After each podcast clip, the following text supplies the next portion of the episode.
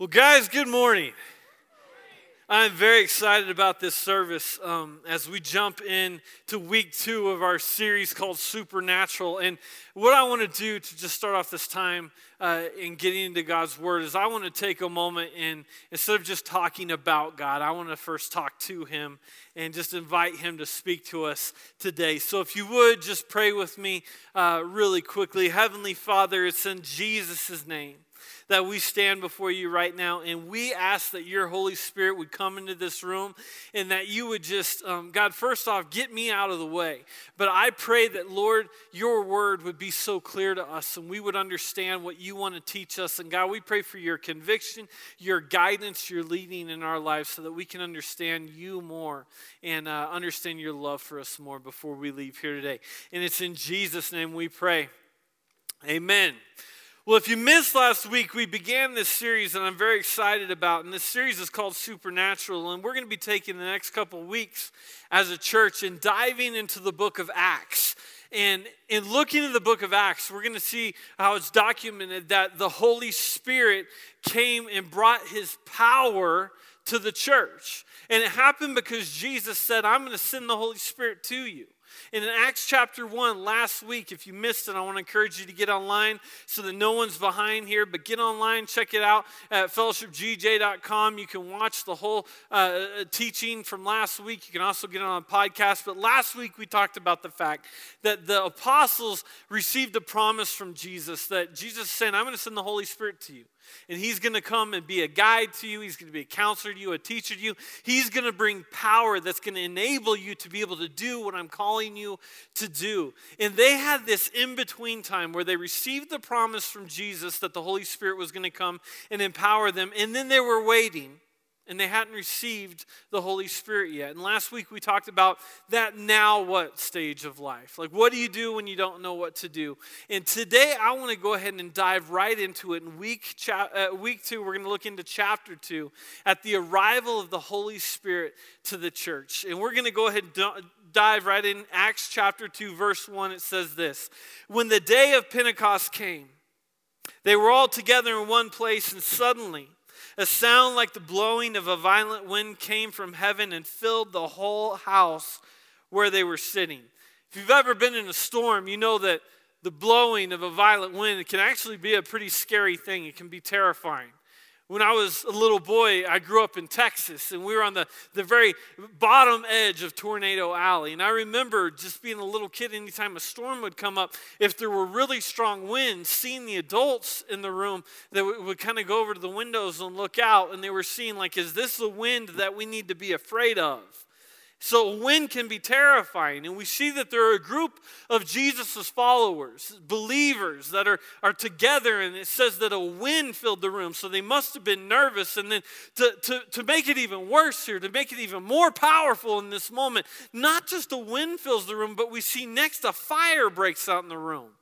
Not just a normal fire, though. Verse 3 says, they saw what seemed to be tongues of fire that separated and came to rest on each of them. And all of them were filled with the Holy Spirit and began to speak in, the, in tongues as the Spirit enabled them.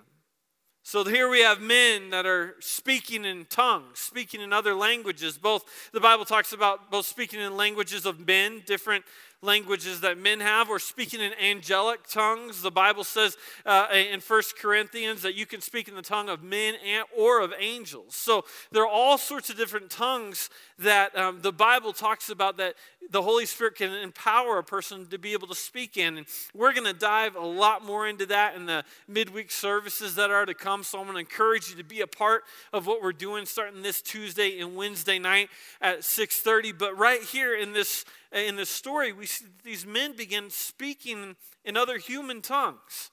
So imagine you, you come into a service and you're sitting next to a person and you've known them their whole life. You know that they only speak English, and then uh, all of a sudden uh, the Holy Spirit comes into the room and you feel His presence, you feel His power. And, and this person that's sitting next to you now is speaking in perfect French or perfect Spanish or perfect Portuguese. And you knew that they couldn't do it before, but they're, they're enabled now, they're empowered to be able to do this.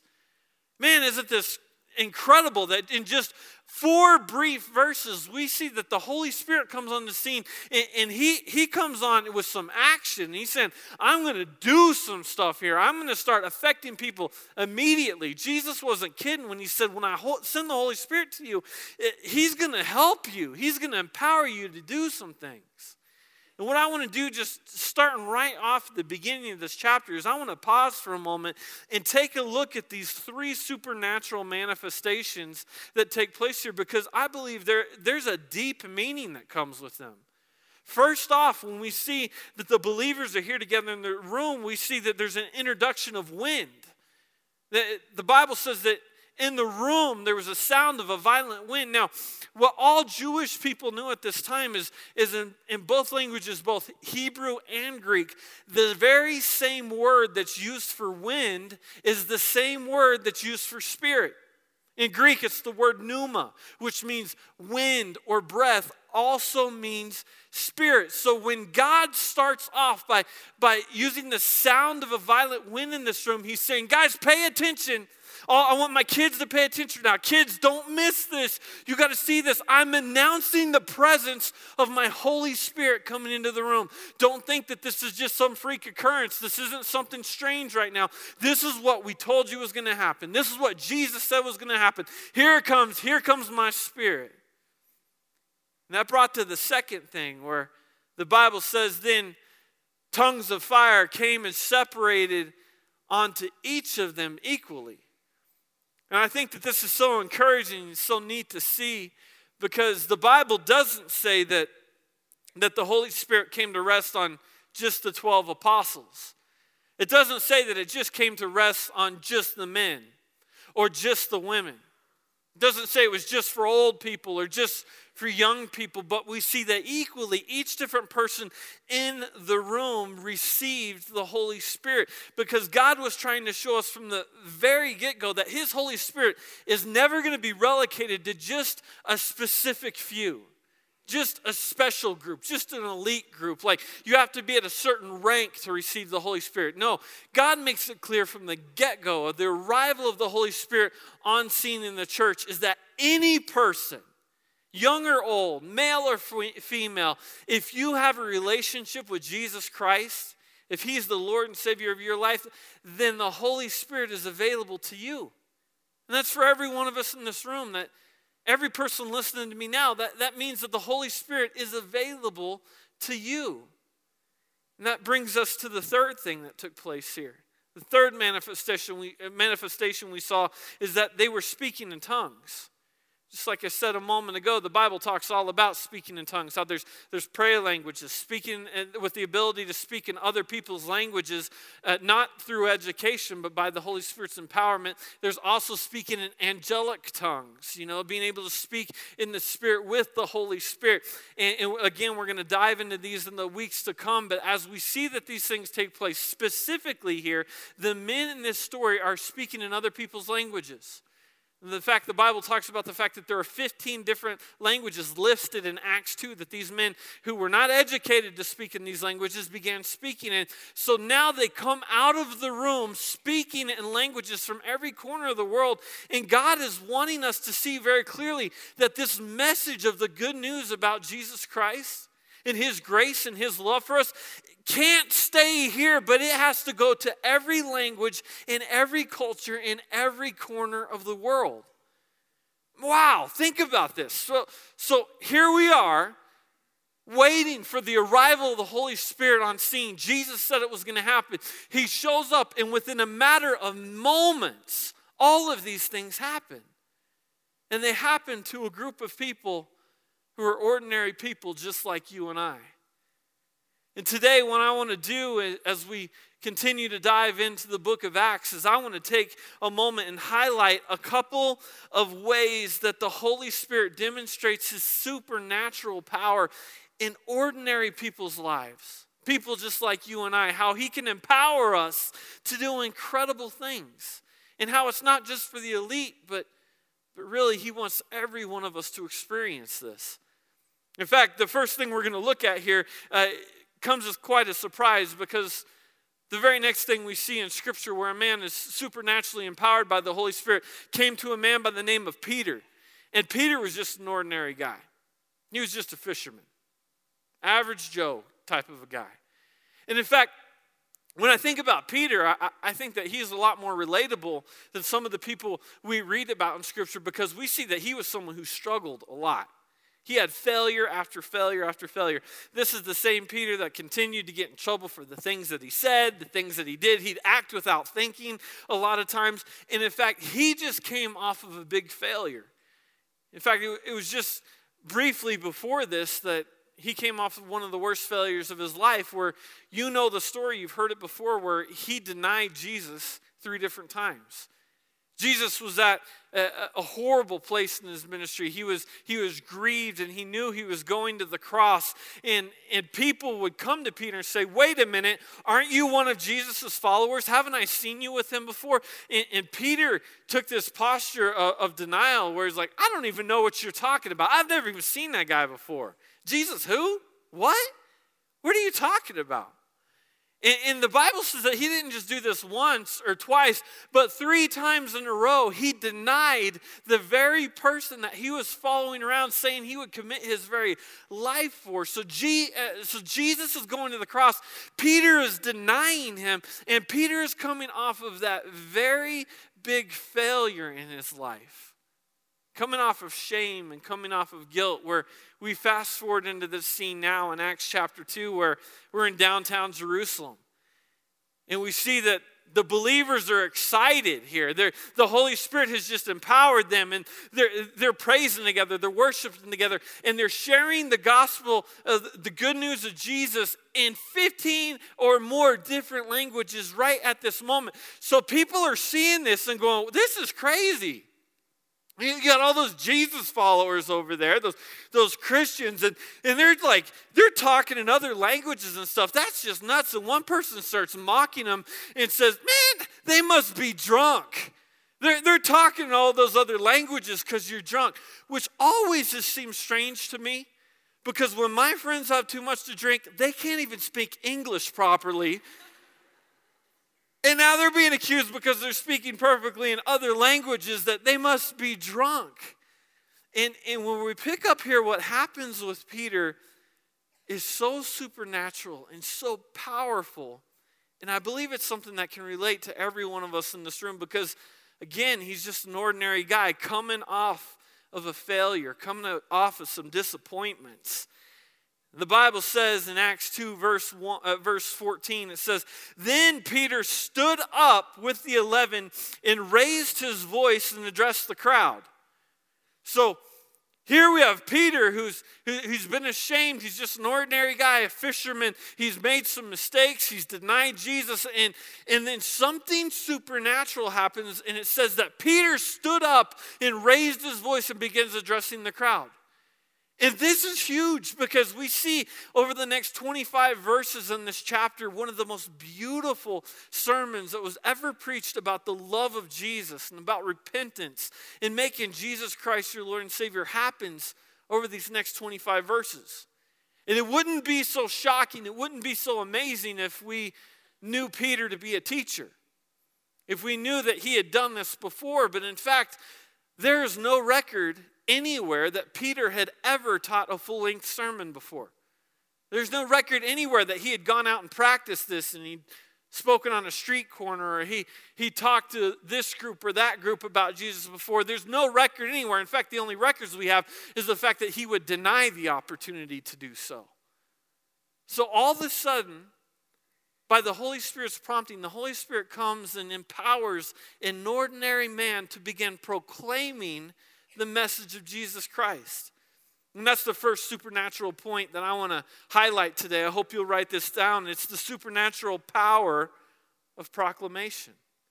The supernatural power of proclamation that for every person in this room that knows Jesus Christ as our Lord and Savior, the Holy Spirit can empower you to begin to proclaim the message of God. This is, this is the ability to bear witness to the fact that you believe Jesus Christ is Lord and Savior. And it can happen in any size group. But it can happen to one with one person, one friend.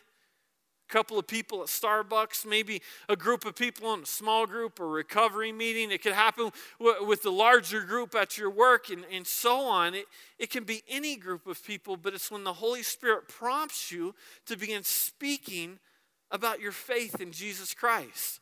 And what's so amazing about this is once we began to trust the Holy Spirit's guidings in our lives to begin to share the message of Jesus with other people, not only will He give us the courage to do so, but the Bible also makes clear to us that He will even give us the words to say.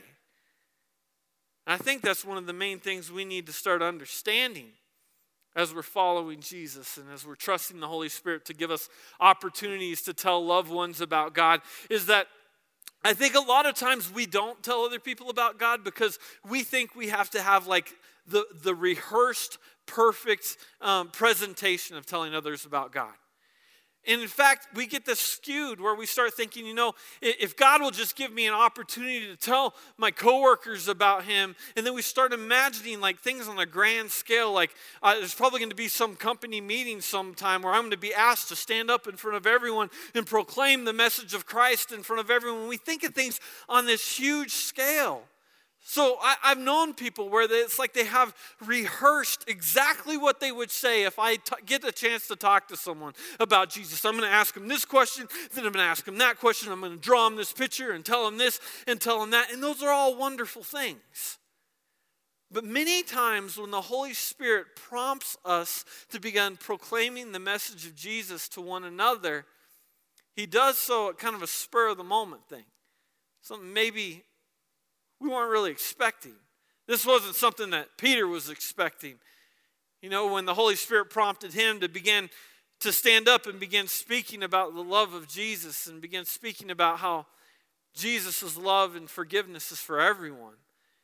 I think about in my own walk with God, there's been several different times where God has prompted me to speak to someone else about him. And I can tell you a lot of the times when I feel like the Holy Spirit has prompted me to do so, it's been surprising to me. And, and sometimes it's even felt a little awkward. It's felt, it's felt strange. But every time I've ever trusted him and I've gone for it, I've seen that he's helped me along the way.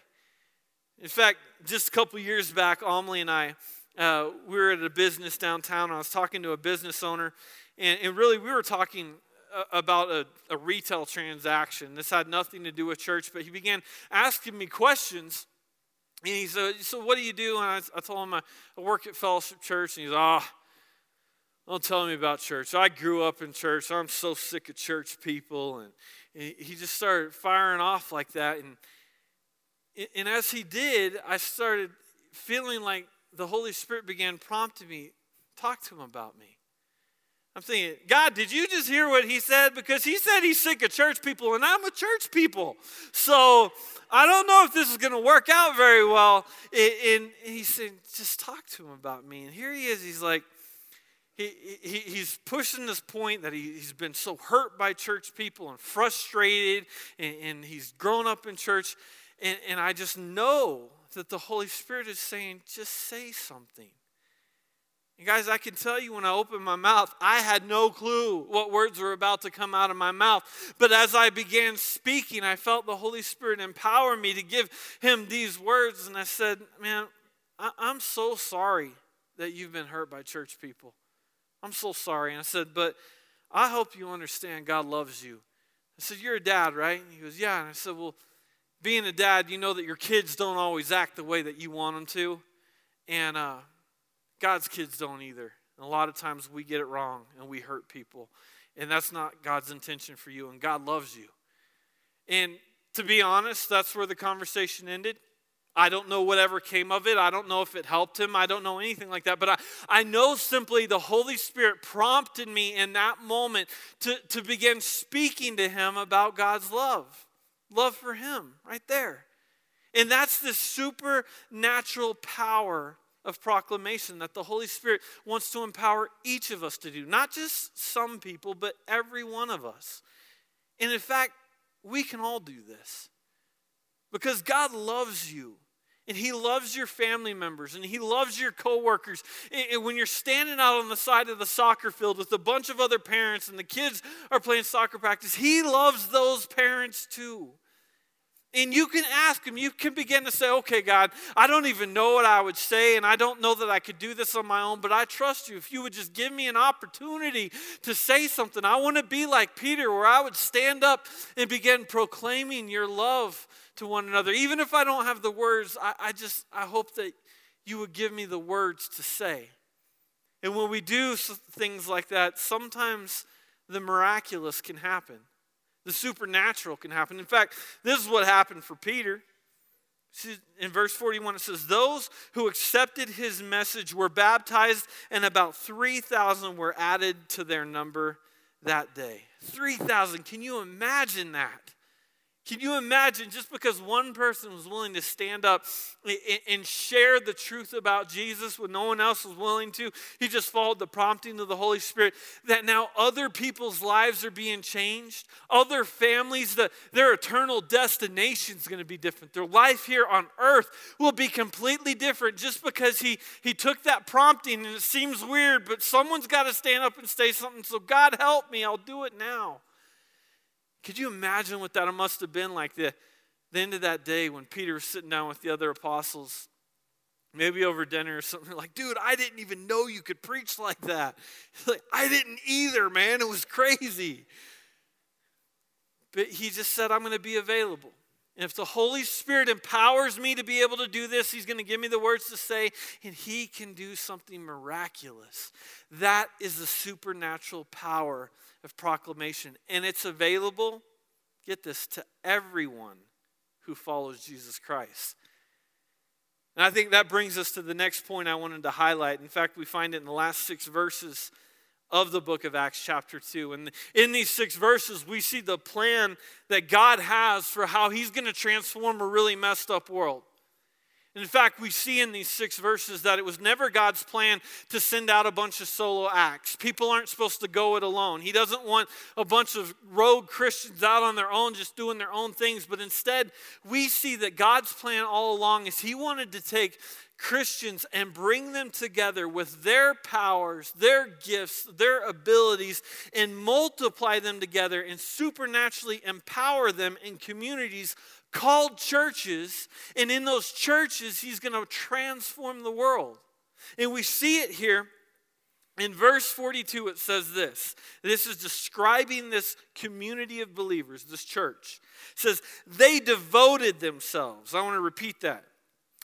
They devoted themselves to the apostles' teaching and to fellowship, to the breaking of bread and to prayer. I think the most supernatural word in this entire verse is the word devoted. And I want to spend the last couple mo- moments that we have together today talking about devoted because this is the second point to highlight. It's the supernatural power of devotion. The supernatural power of devotion. The Holy Spirit wants to empower you to become a devoted follower of Christ. We say, What's so important about devoted? What's so important about the word devotion? Well, I believe it's important because a church without devoted followers of Christ is helpless. A church without devoted followers of Christ can be hopeless. It, it, it, it can head towards ruin. In fact, unfortunately, way too often, you and I have seen it where you drive around town and you'll see a church where there's a for sale sign out in the front and the windows are closed and the doors are closed. And, and I see things like that. A couple months back, we, we were able to go back to my hometown, Amelie and I, in Texas, and we were driving around. We saw so many of these churches I remembered as a kid, and, and there's for sale signs, and some of them have been changed into daycares and to different shops. And and it makes you wonder. You go, wait a minute. Does God not care about this church? Does, like, all of a sudden, is God's word not good anymore? Does, does He not still do amazing, miraculous things in the church? What's wrong? What happened with this church? Why did it get sick and die? And the truth is, the reason that churches get sick and die is because of this word devotion. Because when you have a church that, that the members aren't devoted to following God, then then as individuals, those members will never serve. They'll never evangelize and tell other people about Jesus. They'll never give. They'll never they'll never spend their day focusing on what God wants to do in their lives instead of what they want to do in their lives. And a church like that slowly gets sick and dies. But on the opposite side of this, a church with devoted followers of Christ can become unstoppable. Because the more that the believers, the followers of Jesus say, you know what, I'm going to live my life the way God wants me to live my life, then we become more empowered, more strengthened, we have more vision, we're moving forward, and lives begin to be changed, and cities get changed, and Grand Junction can be changed, and Colorado can be changed, all because a church says, you know what, we are going to be people who do what Jesus wants us to do simply because He asked us to do it. And when you see a church like that, it, it can be mind blowing. And in fact, it's what the Holy Spirit wants us to know, what God wanted recorded in Scripture for us to understand when He begins explaining this is what a devoted church looks like. A church that's been enabled and empowered to be fully devoted to Jesus will look like this. Starting in verse 42, it says, They devoted themselves to the apostles' teaching and to fellowship into the breaking of bread and prayer. Everyone was filled with awe to the many wonders and signs performed by the apostles. All the believers were together and had everything in common. They sold property and possessions to give to anyone who had need, and every day they continued to meet together in the temple courts. They broke bread in their homes and they ate together with glad and sincere hearts, praising God and enjoying the favor of all people. And the Lord added to their number daily those who were being saved. Guys, that is what the church is supposed to look like. That is what Jesus gave his life for. That is what the Holy Spirit came to empower is a group of people that say, "You know what? I'm going to live my life so sold out, on fire, fully devoted for God that we're going to get together and we're going to worship together and we're going to pray together and we're going to put what he wants first so much so that other people's lives are going to be changed. And when there's needs in our city and needs in our community, we're going to fill those needs and we're going to be generous and take care of people. And the Bible says that God added to their number daily those who were being saved. Who wouldn't want to be a part of a community like that? That's what Jesus wants for you and I. And that's what the Holy Spirit came to empower us to do. But I wonder, and I guess what I was hoping to do in this time we had together is I wanted to take just a moment, hit the pause button, and take a little test. Because when you came in today, you received a three by five card, and I want to encourage you to grab it, pull it out right now, and, and, and, use this three by five card for this test. If you don't have one, just enter this into your phone or, or just take mental note of it or whatever. But I want every person to be involved in this test. But I want to make very clear first before we take this test this isn't for you to share with anyone else. You don't have to share this with your spouse. You don't have to share this with the person sitting next to you. This is just so you can take an honest look at your own life. And in doing so, once we're honest with ourselves, we can be honest with God. And we can bring our own concerns before God and, and really take a look at our devotion with God. So, this is the devotion test. And I've seen pastors do this before. I, I want to ask you just draw a line across your three by five card. And on the right side, write full devotion.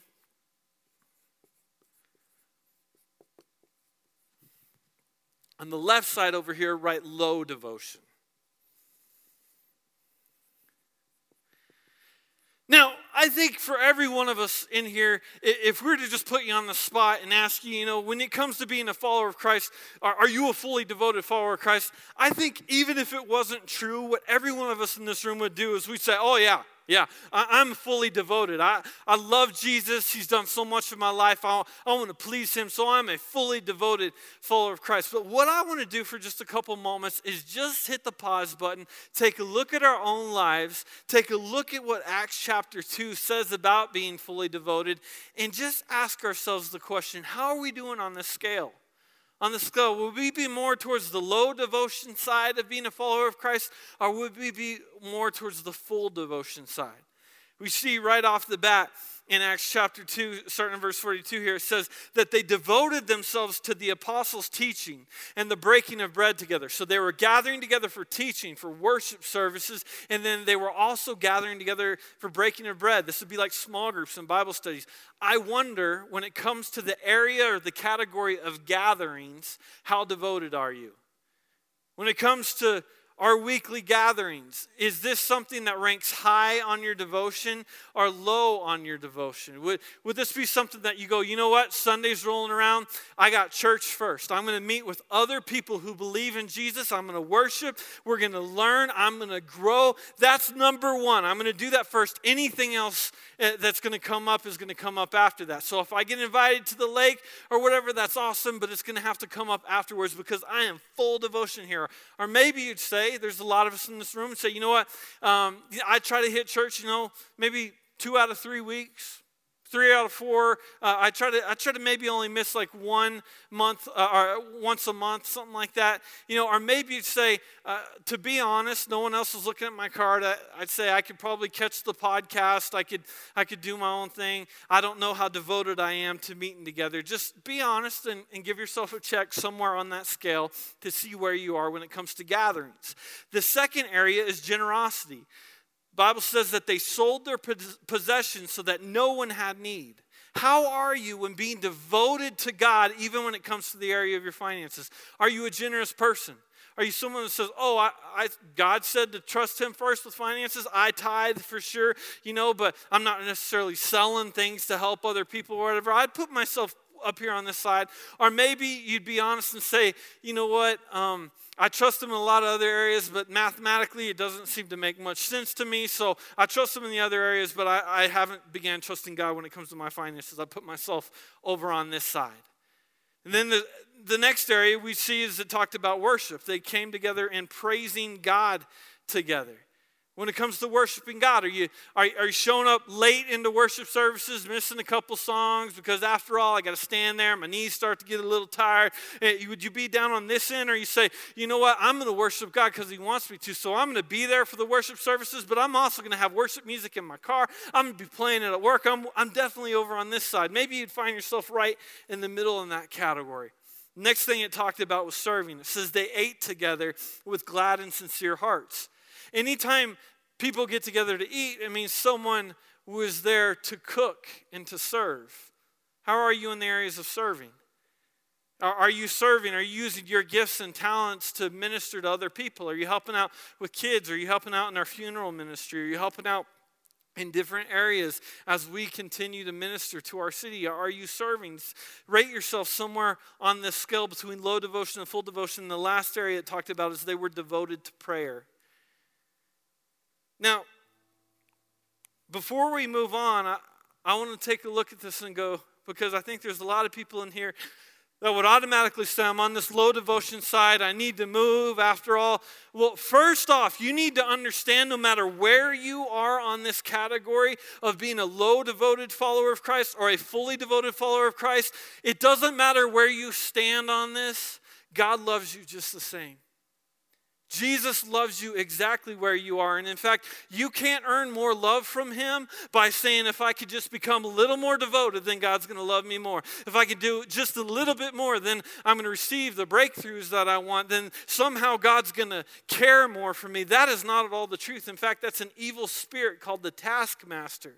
And the taskmaster will drive you through life to make you think if you can just do more, then you'll be accepted. And that is exactly the opposite of what the gospel of Jesus Christ says. The gospel of Jesus Christ says that we're all messed up. We're all sinners. We're all way over here on the low devotion side. And those of us that would try to put our checks over here and saying, I'm a good follower, I'm doing it right, we're fooling ourselves. We're all messed up. We all need forgiveness. We all need a Savior. And that's exactly what Jesus came to do is to make a way for those of us who are broken and messed up. So, why does this play in? Why does it matter? It's because God wants you to be a part of what He's accomplishing in the world. And we see that God uses people who are available to be used. He uses people who are saying, you know what? Use me. I'm ready to rock. Whatever area in my life you want to use me in, I want to be more fully devoted because I want to see our church be the type of church where lives are changed. I want my family to be the type of family where I know none of my loved ones are going to die and go to hell, but they've all turned their lives over to Jesus. I want my city to be a city that's transformed because of what God is doing in our lives. So here we have this dilemma a group full of men and women in this room that, when we're honest, we say, you know what? Unfortunately, we'd all probably lean a little bit more towards the low devotion side than we'd really want to admit. Maybe I'm doing good in a couple areas, but there's still this area over here I've never trusted God with. Uh, you know, I, am doing good when it comes to trusting this and that and this and that, but don't mess with my weekends. Not in the summertime. I got things going on. And we look at it and go, something's got to change. If the Holy Spirit can empower us to be the type of people that are fully devoted, how do you get from being low devotion to full devotion? It takes two things. First off, it takes a death and then it takes a declaration. It takes a death. Jesus said this, John 12, 24. Unless a kernel of wheat falls to the ground and dies, it remains only a single seed. But if it dies, it produces many seeds. What is Jesus saying? Jesus is saying, to be my a fully devoted follower of mine, to bear much fruit, to be useful and impactful in your city and in your church for the kingdom work of God. The other distractions in your life that are competing with God for first place, those distractions have to die. So it might take a death. It might mean there's some area of your life that has to be put to death. Maybe it's your search for fame and you say, you know what, I, am trying to do everything I can to get my name out there. I want more people to know about me. I'm on Facebook, I'm on Instagram. I'm doing everything I can to make myself look better, and I want people to use me in business. And, and we're doing everything we can trying to put our own name out there, our own fame out there. And it has taken the place now where it's competing with the number one spot in our lives. So now it's not God that we're trying to, to use our Uh, our influence to make famous, but instead we're using our own influence to make ourselves famous. Maybe that needs to be put to death. Some area of selfishness, some sin, some addiction. You say, yeah, there's, there's something in my life, and, and as much as I try, I keep going back to it, and I, I keep getting distracted, and I, I want to serve God more, but I keep going back to this thing, and Jesus is saying it's just got to die. And, and death is a powerful word. It's not like we just got to cut back from it. We just got to just got to not do it quite as much. So there's certain things in your life that might need to be put to death. And the truth is, for every one of us in this room, if there's something that you need to put to death in your life, you already know what it is. I don't have to go through the list and try to hit it for each different category in here because the Holy Spirit has already told you what it is that, that you need to put to death. The first takes a death. I've talked to a lot of different people who are, are blessed. God is doing some incredible things in their life. And, and two different men have told me the exact same scenario where the thing that is competing for number one in their life, keeping them from being fully devoted to God, is actually a good thing.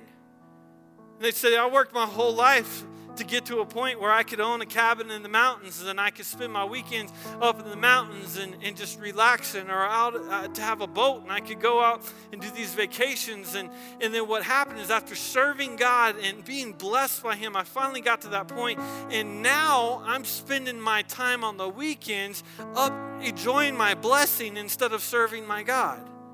And the very thing God gave to me to bless me is now taking the number one spot in my life. And, and, they say, you know what? I got my life so out of whack. It's like I need to reshuffle things. Go, hold on a minute. The only reason I have these blessings is because of how good He is. So everything else needs to fall back into line. And I'm going to serve Him first. I'm going to be fully devoted to Him first. And these other things then can come back into play. I wonder is there some area of your life that needs to be put to death? And then the second way that we become more fully devoted become ready for the Holy Spirit to empower us towards full devotion is we might need a declaration. We might need a fight song. We might need some sort of a life verse that we just keep reminding ourselves of over and over and over again because if you're like me, you need to be reminded daily that our lives will draw back towards this low devotion side. And we have to remind ourselves to keep focusing in the right direction. I have a life verse that I've shared with you many different times. It's Philippians 3 13. It says, But one thing I do, forgetting what is behind and straining towards what is ahead, I press on towards the goal to win the prize for which God has called me heavenward in Christ Jesus. You might say, What kind of a life verse is that? That doesn't even make sense. Well, like many of you in this room, what I know about myself is there is a lot of junk in my past that keeps calling me backwards. I've got habits from the past, addictions from the past, sins from the past, all sorts of stuff from the past. And when I allow myself to become complacent, these things will start drawing me backwards towards a life of low devotion. And I have to remind myself daily no, I'm going to forget the junk from the past and I'm going to keep straining onwards towards what God wants to do in my life. My, my wife has a life verse too, and it was funny because this last week I asked her, What's your life verse? And I shouldn't have even asked her because she started spitting it out, I'm like, You spit this verse out every day. Like, if you know my wife, you've heard her recite this verse over and over and over again. It's, it, it's Colossians 3. Since then, you have been raised with Christ. Set your hearts on things above, where Christ is seated at the right hand of God. Set your mind on things above, not on earthly things. For you died, and your life is now hidden with Christ in God. She, does, she recites this verse over her life over and over and over again because she needs to remind herself that no, there are certain things that she needs to put to death in her life and keep moving forward. Do you have something that you declare over your life on a daily basis? I want to encourage you as a follower of Christ, if you don't already have that, I want to encourage you to find a verse, find something that God is telling you specifically that you need to remind yourself over and over and over again so you don't fall into a life of complacency. You don't fall into a life of low devotion. In the brief amount of time we have left together, I want to ask every person to stand with, with me and bow your heads.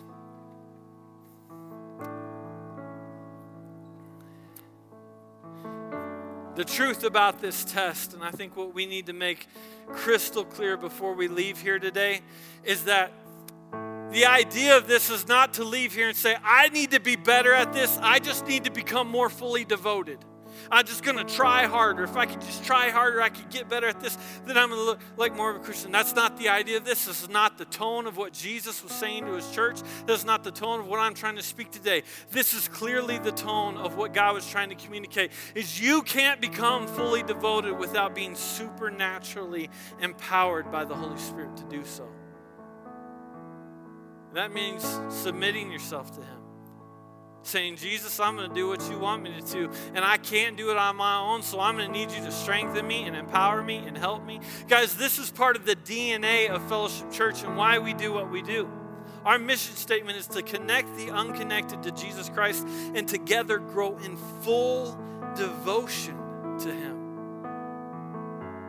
In fact, with your heads bowed and your eyes closed, there's a promise in the Old Testament Jesus is saying he's looking for people who are fully devoted. Second Chronicles 16 9 says, For the eyes of the Lord range throughout the earth to strengthen those whose hearts are fully committed to him. So, with no one looking around, I want to pray for you now. Maybe today you go, There's something in my life that, that needs to die. The way Paul said it is, he said, I die daily. I get up every day and say, God, my life is not my own. I'm not going to live my life trying to please myself today. I want to live it pleasing you. Maybe there's something in your life that needs to die today. I want to encourage you that today can be the day. You could ask the Holy Spirit to empower you right now. That addiction you've been struggling with, you can ask Him right now to give you the free, the, the power to free you from sin in Jesus Christ. And for every one of us in this room that need a little help, we're not going to get it by walking out of this room and saying, I'm going to do better. We're going to get it by asking for it. So, Heavenly Father, right now in Jesus' name, we come and we cry out to you and we ask you, help us, God. Help us. God, we know you're so fully devoted to us to the point to where you gave your son for us. You laid down your own life for us because of your love for us. So help us, God. Help us be devoted to you. Help us trust you in every area of our life. And God, help us be a church where we see lives changed. God, we want to see our family members, our loved ones come to know you. And, God, we want to be the type of people you can use to be a part of that. So, God, I pray for each and every person in this room that you would bless us, give us strength, give us supernatural power as we lean into you to be able to be changed and used by you. God, we just want to finish the service by lifting up your name and praising you and thanking you for how great you are. And it's in Jesus' name we pray. Let's give him a shout of praise. He's good. He's good. Amen. Guys, I'm excited what God can continue to do in our service. So I hope that you'll leave here leaning on the Holy Spirit more as you go. I love you guys. See you next week.